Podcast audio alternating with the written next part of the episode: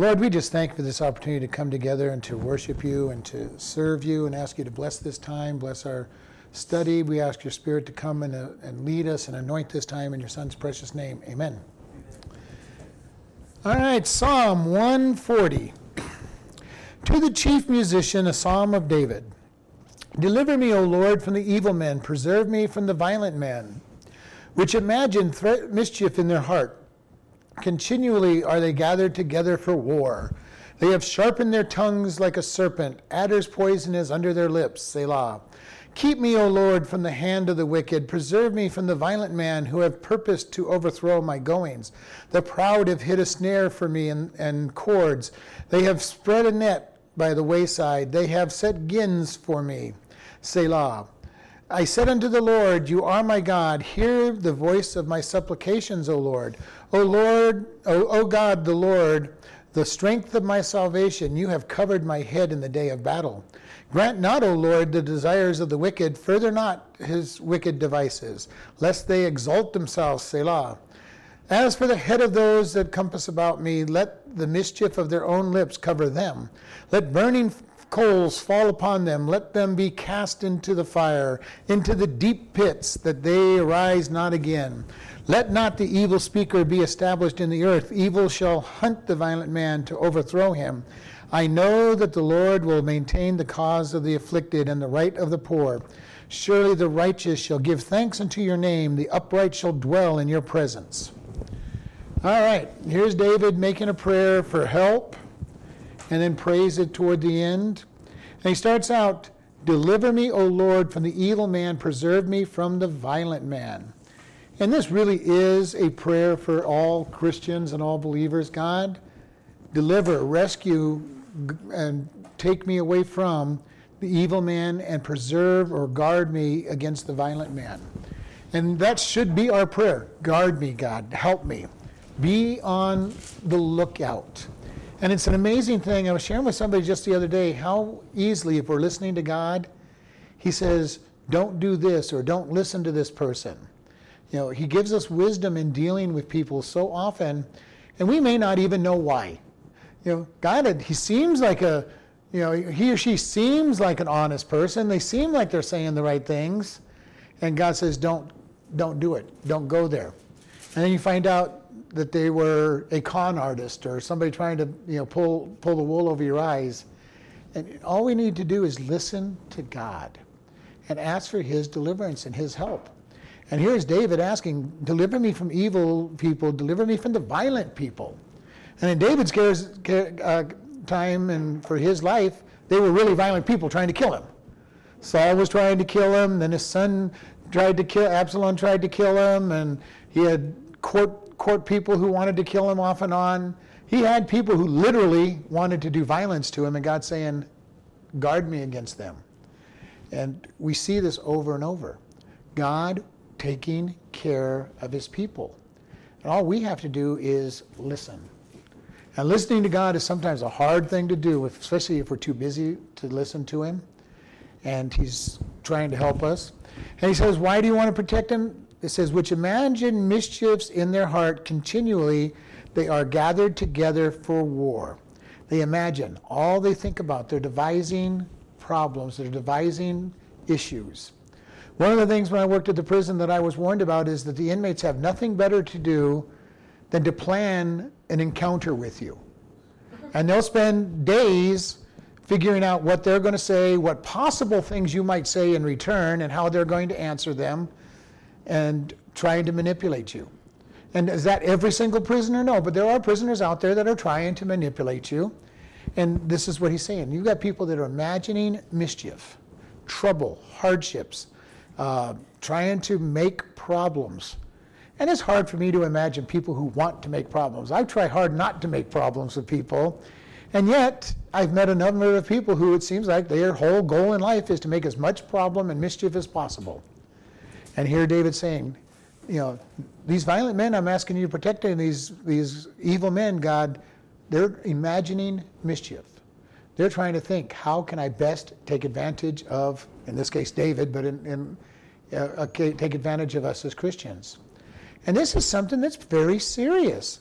And he says they are continually gathered together for war. They're always living for battle.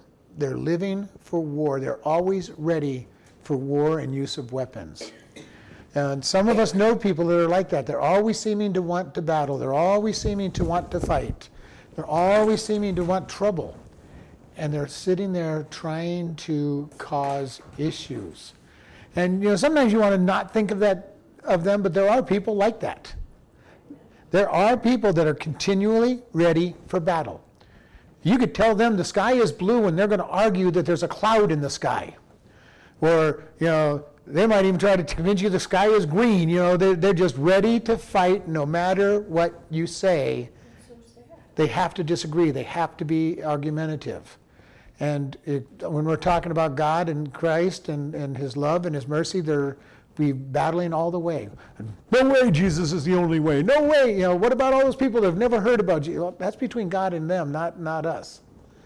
And you know, we there are those people that are always they're abiding in a place ready to fight. And I can't imagine living that way. It must be a sad way to live. And yet there are so many that do it. Verse 3 They have sharpened their t- tongues like a serpent. Adder's poison is under their lips. Selah. Selah means pause and consider, as far as we understand. He says they've sharpened their tongues like a serpent.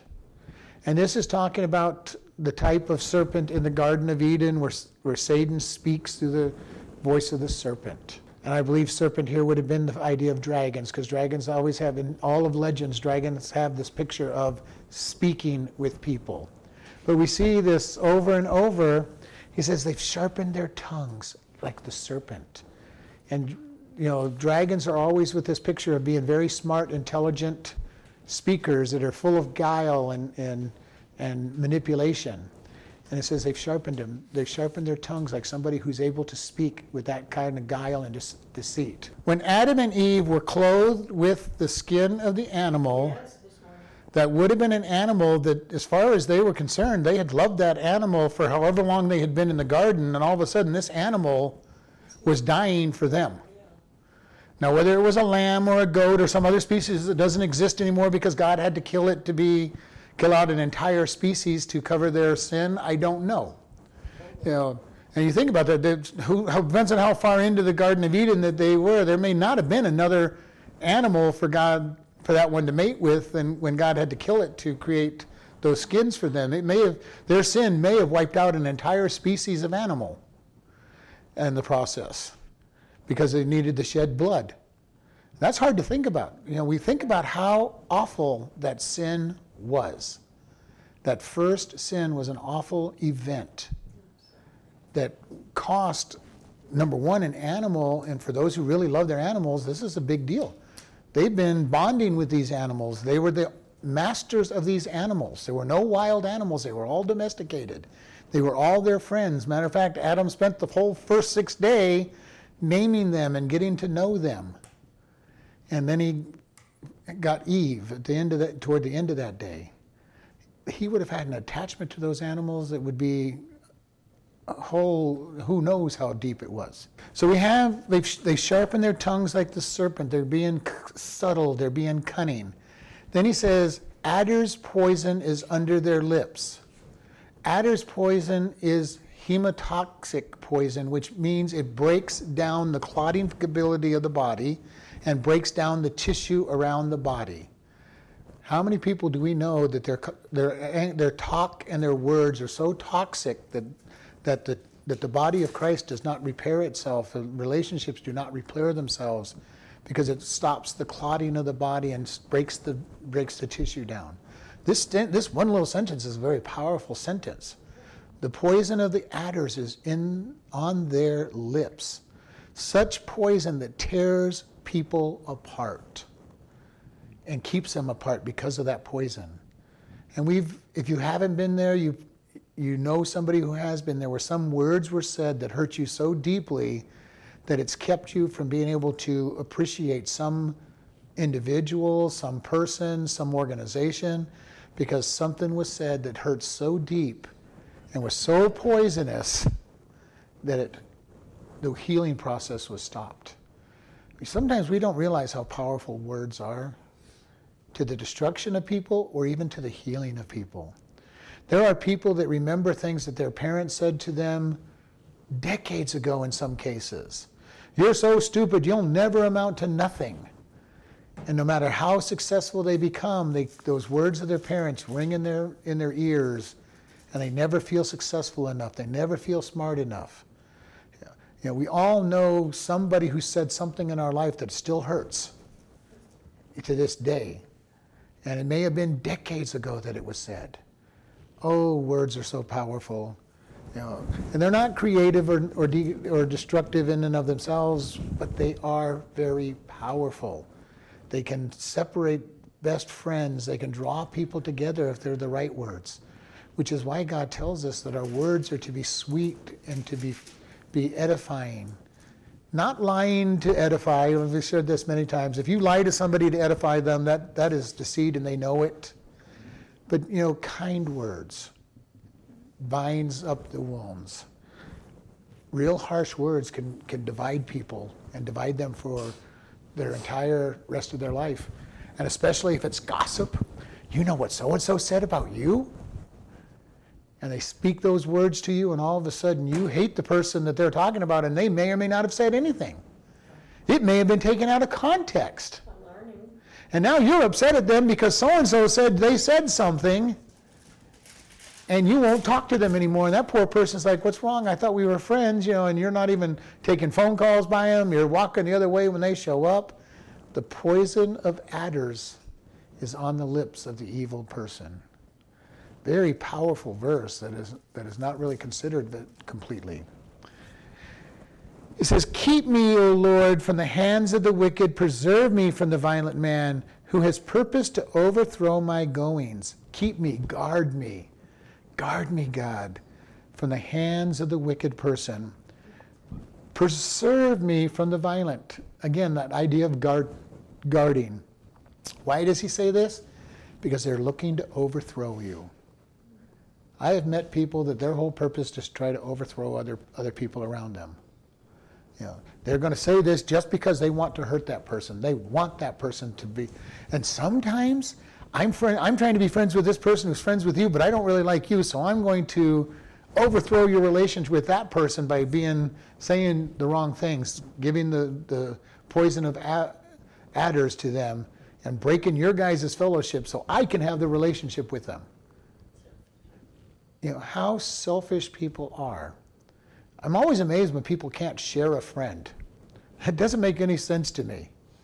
Know, you're so selfish you can't share that person's attention, you can't share that person's love. You can't share your own love with more than one person. You know, you need to get together with God then and let God's love pour through you. He can love the whole world and help you. But you know, we as a human human beings have this real problem with selfishness. What is best for me? What is best for me? And we do that so often. My feelings got hurt by this person saying such and such, and now I'm really mad. And our mad attitude does not just attack the person who hurt our feelings, it attacks other people in our, in our path as well because I am just so upset. Now I'm going to hurt everybody, and they get mad at you, and they get their hurt feelings hurt, and all of a sudden nobody's talking to anybody because everybody's mad for no reason. All because of selfishness. And this is why it is so important to be in the body of Christ. Jesus said, Who is going to be the greatest of my servants is the one who's least. And if you're the least, you're not going to have your feelings hurt. How are you going to have your feelings hurt? You don't, you know, you're, you're the least important person in the, in the group anyway, so why are your feelings going to be hurt? Now, I know in our flesh that's hard to, hard to accomplish. But isn't it really true, though? If I look at myself and say, God, I'm the least, I'm everybody's servant, and somebody ignores me or doesn't give me any credit for something I did, and I'm the least, how am I going to react? I haven't been hurt. I wasn't looking to be exalted. I'm there just to be ser- just to serve. This is what's so important about following what he says. Who wants to be the greatest of all needs to be the servant of all. We serve in this world and God exalts us in heaven where it's never going to be taken away in the first place. So if you never get exalted on this world, and you're the servant of others, praise God. You've got a long banked account in heaven to be blessed. And here David's saying, Keep me from them. Their purpose is to overthrow me. Satan's purpose is to overthrow us and break our relationship with God by making us worry about our relationship with God, which is all by grace. You know, it amazes me how much we worry about our relationship with God when we are saved by grace, not by works, lest any man should boast. And yet, so many people believe that, okay, I'm saved by grace, but I got to work really hard to please God. You know, where do we get that mentality? It's not in the Bible. We are saved by grace. And as I said, that doesn't mean we're not going to work. But what is my motivation for working for God? God, I just love you. I just want to say thank you for how much you love me and how much grace you've shown me, God. And I just want to serve you. Not because it's going to make me special, not that people are going to look at me and say, look how wonderful they are. Look at all the things they do around the church. But you just do the things because you're serving God and God, God does the rewarding. Satan is trying to overthrow us, make us think that we're higher than our need. Maybe not even trying to make us get proud because he knows that many of us will say, no, no way I'm going to be proud. But we start getting this idea of, I've just been shortchanged. Nobody noticed the fact that I dug up all the weeds in the entire property. Nobody noticed that I cleaned all the windows last week. Nobody noticed I did this. Nobody noticed I did, I did this. And then all of a sudden, if you really think about it, what's your problem? You're proud, you're not admitting it. But you know, nobody noticed that I did all this stuff. God did. And He's the one that's going to reward in the long run. And Satan is going to try to put that little pin in there that little knife in there and pry, try to pry us apart, you know, they just don't love you well enough. Look at that. They don't, they don't care. And it happens over and over and over again. So many times when I talk to people and they, they start to complain about somebody and go, and why is that bothering you? Did you do it for their recognition? Well, no. Then why is it bothering you that they didn't re- recognize you? And if you did it for your recognition, you did it for the wrong reasons anyway.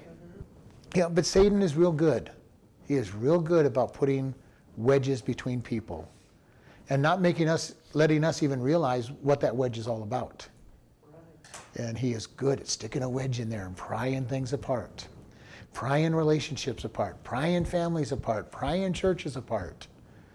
All because people are proud without recognizing it.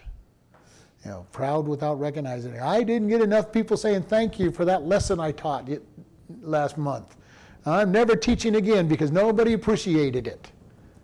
Well, does that mean they, they didn't? I told Annie one of this. One of the greatest times I ever had is I was teaching a youth group, and there was a kid in the back back row. I would have swore he was asleep. Now he never told me thank you for what I to- told him. But I met with his dad later that week, and he goes, "What did what? You really impressed my son. He couldn't stop talking about what you taught." Now, if I was walking by sight, I would have gone, yeah, that kid doesn't look, didn't appreciate anything I said. I'm never talking to him again. I'm going, okay, God, you know, I don't know what was wrong with him this today, but you know, you know what's going on. We need to be lifting up to God and, and you know, when we get to heaven, we're going to be amazed at how many people come up and say, Thank you. Thank you for living God out in front of me. And the song I love, and I've shared this many times, is, it's called Thank You. Starts out, Dreamed I went to heaven, you were there with me. And talks about a boy that comes up and he accepted Jesus in Sunday school because he asked. Another guy comes up and says, I'm here because you gave your few pennies to a missionary. You know, all these little things. And it's really a great song about all the little things we do that are touching people's lives and when we get to heaven, there are going to be people that come up to say, Thank you. Think about in your own life. How many people are there that you probably are going to say thank you to because they lived up they lived God out for you. They may have not ever said a word about Jesus, but you knew they were different. You knew they went to church. You knew that they that they were praying for you. And when we get to heaven, we're going to know all those people that did it. We, we might spend the first, first part of the millennia just telling people thank you for, for all the impact you put into my life. You know, I can think of many of these speakers and teachers that I listen to. I will love to be able to just go and tell them thank you, especially the ones that are dead already that I listen to and can't tell them thank you. it'll be a pleasure just to be able to go and say, you know, thank you. You, you taught me so much. I know you don't know who I am. I was one of those people that listened to you on the radio and never wrote you when you were alive, but thank you. Thank you for what you did. Thank you for being a person that lived out Christ's life in, in front of me. You know, I know you never said much, but you lived a different lifestyle. You, you encouraged me by that lifestyle. These are the things that are going to happen when we're out there. You know, verse 5 The proud have hid a snare for me and cords. They have spread a net by the wayside. They have set gins for me, Selah. In other words, he says the proud have set snares, and we know what snares are. Those are those little ropes and stuff that you have, you know, get in there and you reach your hand in and get caught, or or you put the animal reaches in, grabs the food, and it, snaps on them. Those are snares. Uh, mouse traps are a snare, ropes, baskets that fall over the, the birds when they eat the seed out of it, and you catch the bird in the basket, all those kind of things. He says, The proud are trying to set snares for me.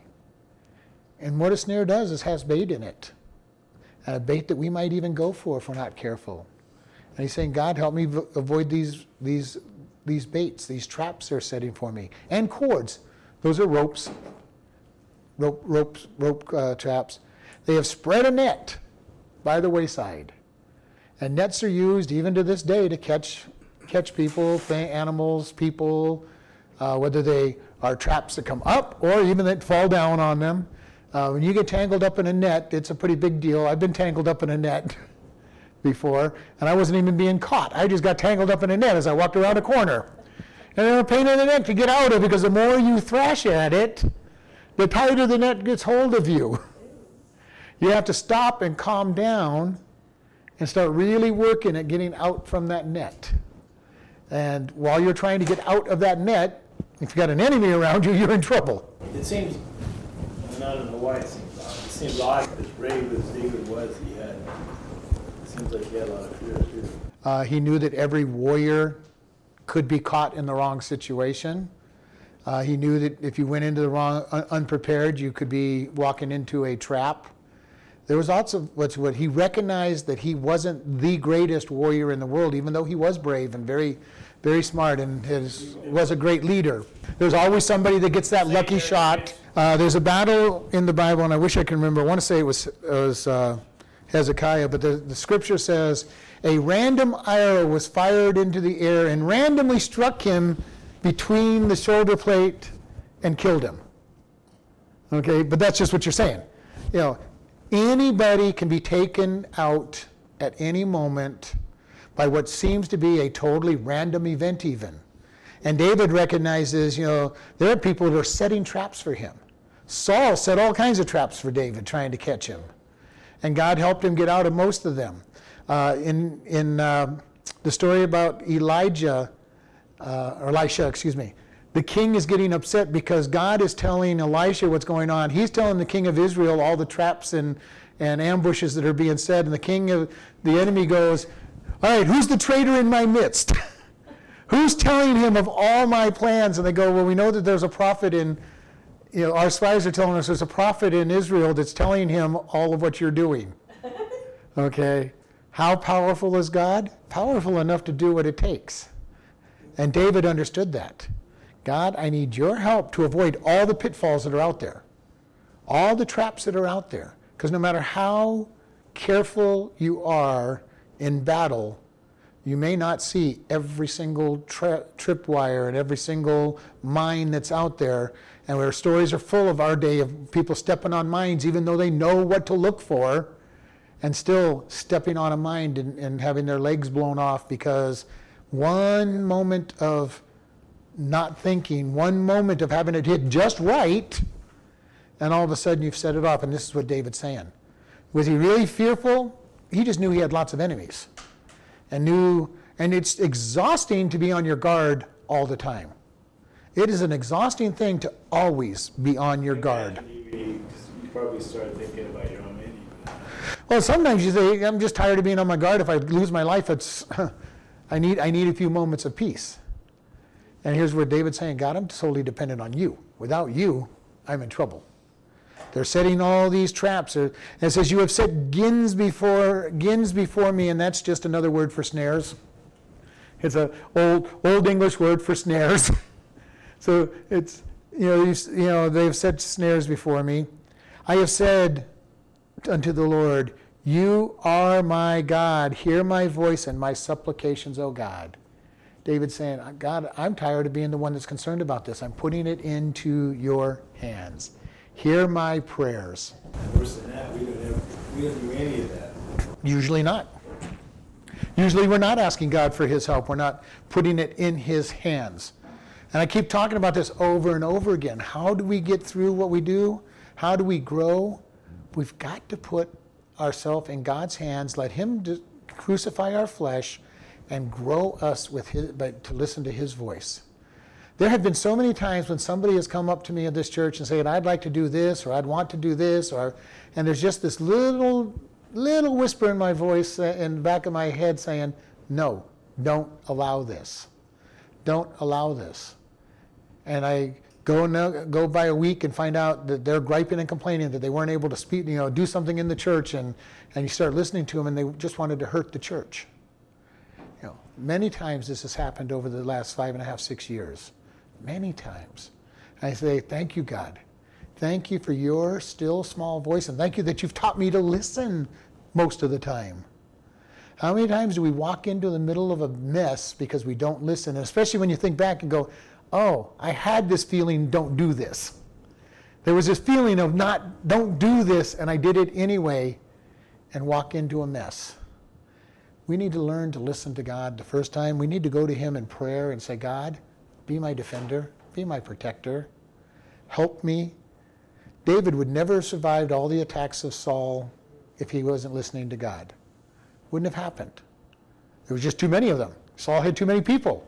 David only had a couple hundred people, and Saul had an entire army at his disposal, plus spies and, and people that were on his side that would have reported David. And yet, God protected David all, the, all those years. And he's saying, God, this is my prayer, just protect. Protect me, God. Verse 7 O God the Lord, the strength of my salvation, you have covered my head in the day of battle. He knows who's keeping him. God, you are my salvation, my deliverance, my protector. And that's what he says, you know, you have covered. You have put a covering over my head. No stray, no stray arrows are coming down on my head, God. No, no stray thoughts from Satan are coming across in my head because you have covered my strength, my thoughts. Oh, how precious it is when we can say, God, you have covered me. You have protected me. And a lot of covering comes from being submitted to God, being submitted to whoever your authorities are. Their submission, submission protects in many ways. And David's saying, God, you're my protector. I'm submitted to you. I'm going to do what you say. I'm going to do go where you say to go. I'm going to be listening to you. And he says, You've covered me. You have covered me. You have put a guard over me better than any guard I could have done. And you know, you're my salvation and you've covered me. Verse 8 says, Grant not, O Lord, the desires of the wicked. Further, not his wicked device, lest they exalt themselves. Grant, grant not, God the desires of the wicked. You know, so many times we see God fording the wicked if you just look. It's an amazing thing. The more we grow spiritually, the more we see God at work all around us. And watch how He stops the plans of Satan, stops the plans of the wicked, stops the plans of those who are trying to hurt His children. It's an amazing thing. And I think when we get to heaven and God shows us our life and shows us all the spiritual battles going on around us, it's probably a good thing we don't know how bad things are. Mm-hmm. If we actually saw the battles going on around us, we would probably be so scared we couldn't do a thing. And yet, he says, David is saying, and David's a warrior, he knows what battle's like. He says, God, don't let them get their desires, their wishes, their, their thoughts. Because if they did, they'd exalt themselves. They would lift themselves up. And we've seen people who have lifted themselves up because of they think they're, they're winning. We see it in gangs every once in a while when they get territory from someplace and they exalt themselves up. This is our territory. This is our place. And the wicked love to say they've gotten victory. Sad thing is, they don't have victory in the long run. They just don't know it. But you know, how many times have we done the same thing? You know, got away with this sin today. Nobody caught me. I didn't get I didn't get in trouble for it. But you know, I've met people who are just, you know, really feeling like they're getting away with something. I'm just getting away with it.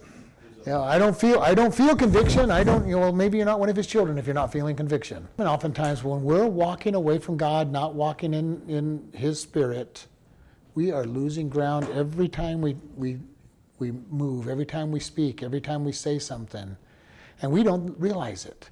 How dense we are as human beings so often. You know, and even it could be as I'm learning to mature, and I look back over my life and go, wow, I used to do that? And I never had a problem with it? And God has shown me that it's a sin now, and I did it for how many years without, without ever being concerned about it? And He's going, Yes. And God is saying, You're going to be punished. If you're His child, you're going to be punished. You're going to feel the conviction. And we can go along long enough to ignore the conviction and, and push it into the back burner and try to ignore it.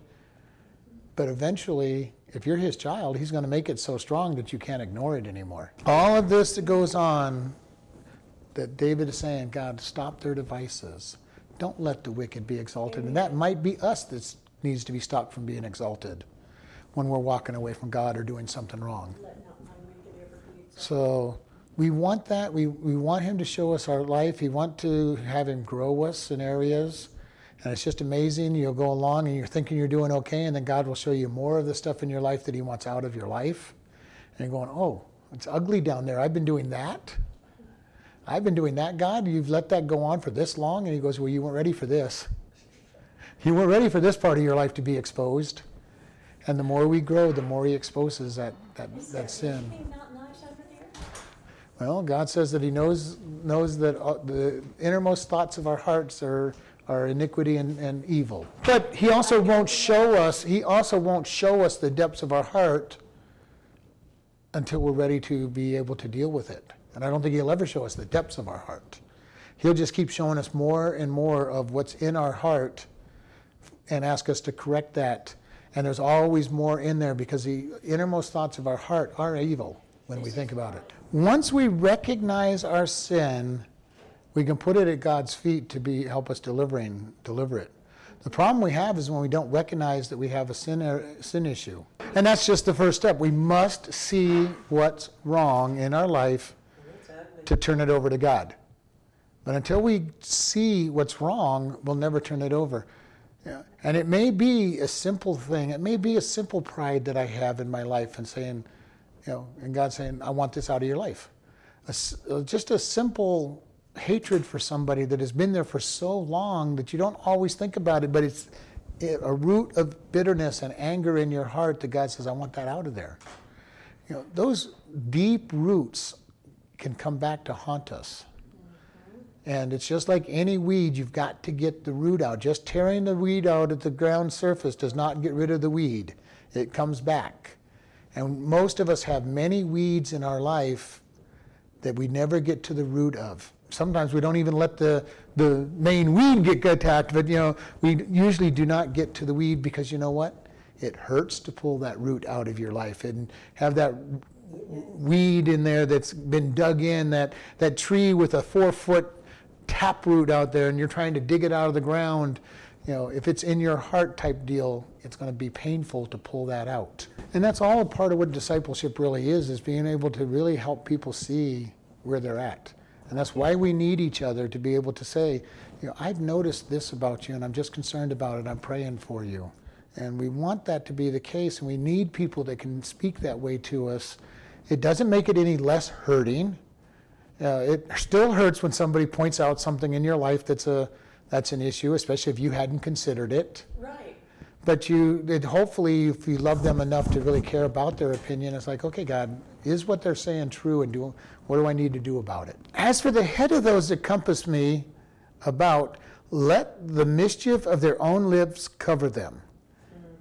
Now, David's praying this for people, but you know, I have seen this happen more than once. If you stay focused on God and stay covered on God, I have seen the mischief of the sinners come back upon themselves. Uh, one particular individual, and I think I've shared it with you all before, he was attacking the pastor of the church, and this pastor did not deserve any attacks on him. He was a good pastor. Was he perfect? Absolutely not. But he did not deserve the bitterness that this guy had in his heart toward him.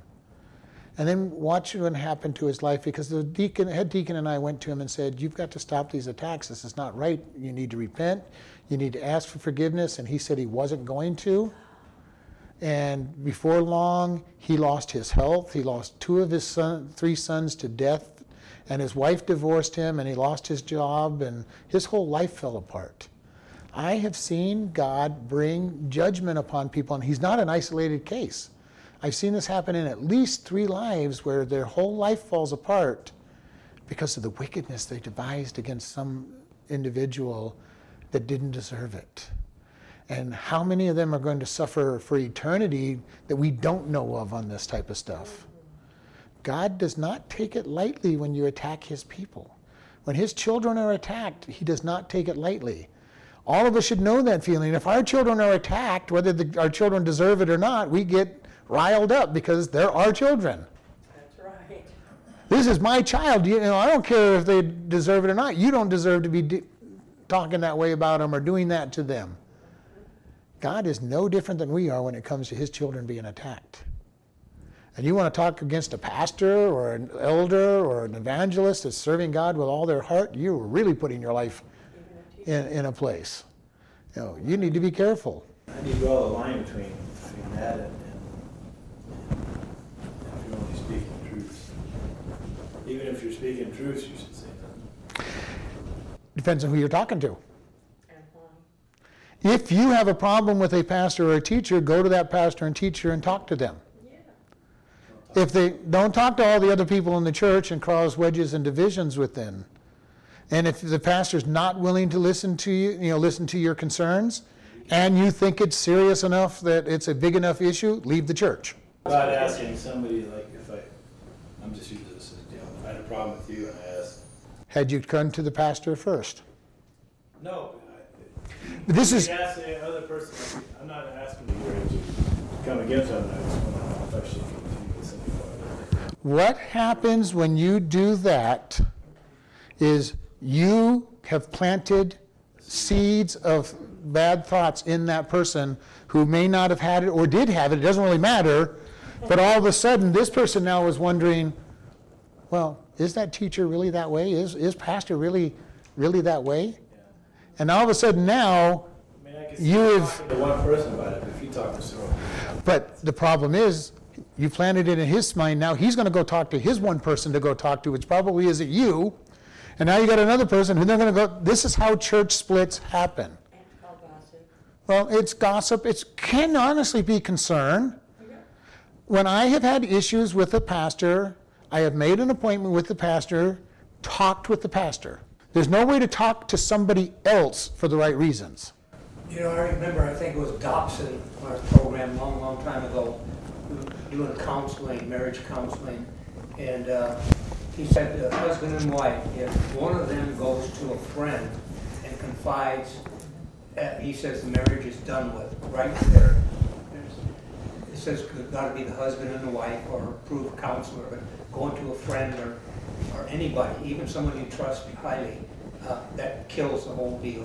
I could, I, I mean, I really can see that. If you, if you had a problem with me, talk to somebody else about it before you and it's going to be hard to reconcile that relationship again.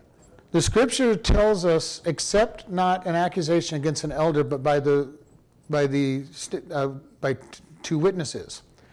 Now, I have a problem with that because I always thought that you know, look how God's protecting you know protecting. Them. There can be two witnesses. How do you get to two witnesses if you never listen to the first? That meant the only way to get two witnesses coming together at the same time meant that they violated it and talked to themselves. But I'd rather have them then go to it and be corrected than to have it whisper campaign throughout the church. How do you get to two without violating the one? You don't say nothing. Theoretically, it's possible that I did something so bad in front of two people who just looked at each other and said, Did he really do that? You know, it is theoretically possible for it to happen. That'd be the only way. But, Maybe the only way. you know, in 40 some years of being a Christian, I have not seen that be the case. It is almost always two people getting together, talking behind that person's back, and then coming out to attack them after they've discussed it thoroughly. And if the person had just done their job and not listened to the witness of one against him. Uh, And it's very important for us to understand, and it's not just leaders that we want to do this with, it is really with all Christians. But God specifically says against elders, don't do this. And people go, well, what if he's a bad leader? Then God will lead you from the church, and every other spiritual person will be led from the church, and they will get what they deserve the unspiritual people in their church. But even though uh, the passage relates to uh, leadership in a church, it carries over to individuals. I think it carries over to everybody. We're not supposed to be talking about other, because we're all the bride of Christ. You know, and think about this. If we're attacking other Christians, other members of the bride of Christ, what do you think Jesus is going to do?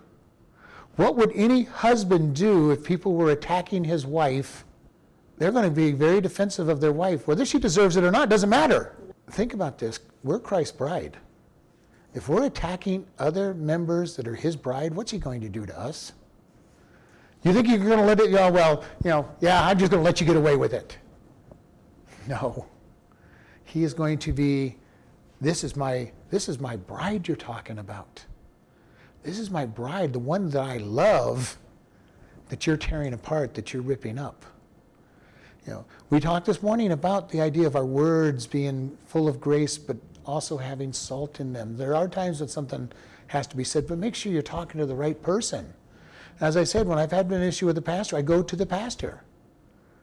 You know, I had went to one pastor to apologize to him because I had said something in a business meeting one time that wasn't a direct attack against him, but it was a, an attack on the position that he strongly held. And he goes, Well, you, you're a member of this church. You have the right to, to speak out on, if you disagree. I'm going, No, God has told me that you're for this. And even though I totally disagree and I think it's completely wrong, you're the leader of this church. You're the one that's going to answer to God at the, at the, at the throne, not me. I'll answer for coming against you, but you're the one that, you know, and I, and I told him straight up, I think you're wrong, and this is why, and this is, and I was harder on him than I was in the business meeting, and I went, went to town on him, in front of him, toward him. But and then, then go, now you know where I stand, but I am never going to say anything in a business meeting or at any other place in this church about where you're wanting to lead this church. My point in the whole thing, though, is you can say anything you want to the person that is the issue. Okay? If, if you have a teacher saying something you don't agree, go to that teacher and talk to them. And if you really can't work it out, take the, you know, say, come on, we need to go talk to the pastor, the two of us or whatever. But don't be spreading it around the church that you have a problem with that issue, that person or that pastor. Because you're in a dangerous place when you're not submitted and, and picking it out. What happens all the time. It happens all the time. We, as good, solid Christians, need to be able to tell and go, no, I'm not going to listen to that. I have a habit, and if you've been around me long enough trying to tell me gossip, you're going to go, nope, we're not going to hear that. We're going to go talk. You want to tell me, if you want to tell me this in front of that person, I'll listen to anything you want to say as long as they're there and can make their, make their defense. All right, verse 10. Let's try to finish up this uh, chapter. Let burning coals fall upon them. Let them be cast into, into the fire, into deep pits that they rise not again. Let not an evil speaker be established in the earth. Evil shall hunt the violent man to overthrow him. God says, David saying, God, let their own thoughts come down upon them. They've dug a pit, let them fall into it. They're trying to cast fire, let them be burnt up on it. Know, he's a bit harsher than he's harsher than I want. David was very vindictive, and his pre- precatory prayers were very hard. But you know, and even when he was judging himself, when Nathan came to him and said, you know, there was this man who, who had all these sheep, and he took the, know, and David's attitude, kill that man. He deserves to be killed. You you are the man. Okay, he was he is he was a very harsh judge. David was a very harsh judge, but you know he also spoke with the heart of God as well. You know, God gives grace and mercy, and He gives mercy over and over and over again. But there's a time when He says, "Enough mercy." You're going to take judgment on this world and in the world to come. All right? And there are times when hard things fall on people and they deserve what they get. You know, it makes me sad. This man that I talked about that lost everything, I was sad. I liked the guy. He was a he wasn't a close friend, but he was a friend. And to see his whole life fall apart because of his sin was not something I praised God about. Okay? I had another person who his life fell apart. He wasn't really a friend. As a matter of fact, I didn't even like the guy, but I still did not like what happened to him because of his actions. You know, but David has these prayers frequently. But he's not the only one, in the, especially in the Old Testament, that had these type of prayers of God, go get them. Now, I've never been attacked hard enough like David has been to say, God, go get them.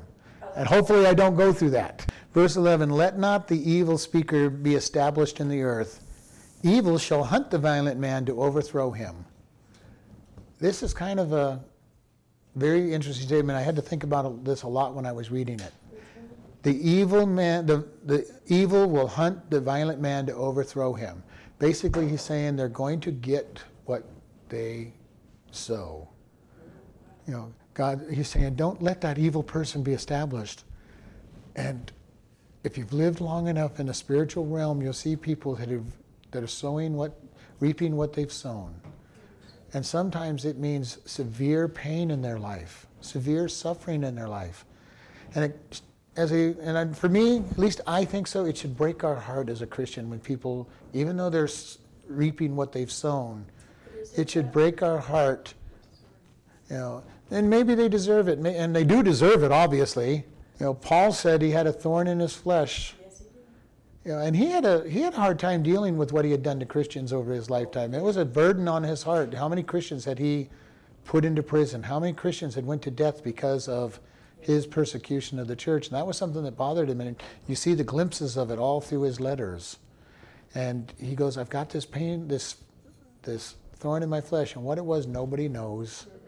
Nobody knows what it was. Most people believe it was an eye problem, or but it could have been a sin issue. It could have been any number of things that kept him humble. You know, anything that can keep him humble.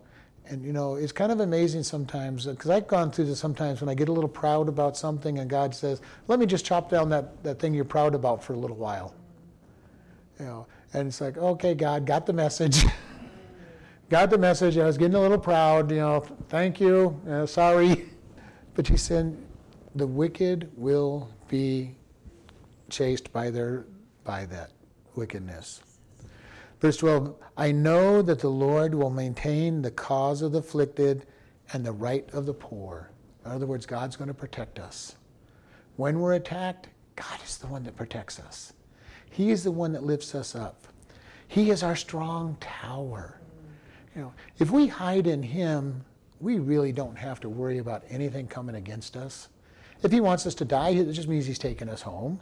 If he wants us to go through a little bit of hardship, it just means that he knows we're going to grow from it. But he is our strong tower and he will keep all the worst things away from us. The question is, are we willing to trust him? Usually we're not. Usually we're saying, God, these windows are rattling real hard. I got to go out and check them. You know, in the middle of a storm, when your windows are rattling, is not the time to go outside and check your windows. When you're being blasted by missiles, you know, that's not the time to leave the shelter and go see how well is this shelter protecting me. if you're not being hit by the missiles, you're being protected. You know, and this is what he's saying. David, over and over in the Psalm, said, You are my strong tower. You are my defense. You are my protection. And he knew as a soldier the place to be in the middle of the battle was in the strong tower unless you were on, going on the offensive. And God doesn't ask us to go on the offensive very often. There are times when He'll say, take the battle out. But most of the time He says, stay here. And even when He says, take the battle out, He's leading. He's leading the battle. When we come back at the end of the tribulation period, We will be behind him as he speaks the words that end the battle. That'd be one of the best battles you've ever been in if you've ever been in a battle. You're just riding in victory and he's wiping out the enemies. And then David ends, Surely the righteous shall give thanks unto your name, the upright shall dwell in your presence. Oh, what a positive way that he ends this with. We will give thanks. And you know, it is so wonderful when we remember to give thanks to God for whatever goes on in our life. Whatever it might be going on in our life, we need to give thanks to God because he says all things work together for good. Okay, God, I've just been beat up for a whole year and you saying it's for my good. I don't understand it, but God, I'm going to give you thanks because you say it's for my good or it's for good. Let's get the my out of that. I keep saying, you know, but you know, it really is, everything that happens to us really is for our good when we lift him up. When he's exalted, it is our blessing that we're going to have in heaven. It may not be good for this day in this world and this in this age, but he says, "You let me lift, be lifted up through you. I'm going to reward you in heaven." If uh, the reason we don't get more prayers answered is uh, because we don't uh, come back and thank, thank him for what he's done previously. But it, it's something that can be developed, you know, if you get into that idea of thankfulness for everything. Mm-hmm. We need to thank him. We, and the other thing is, we need to be able to accept the answer that he gives us. You know, because no is an answer. It's not the answer we want, but it is an answer. When my kids go, Well, you didn't answer me, I go, I told you no, that's an answer. It's not the answer you wanted, but it is an answer. If I tell you later, that's an answer. It may not be the answer you want, but you know, usually when we tell, say that God has not answered our prayers, we're saying, God, you didn't answer the prayer the way I wanted it answered.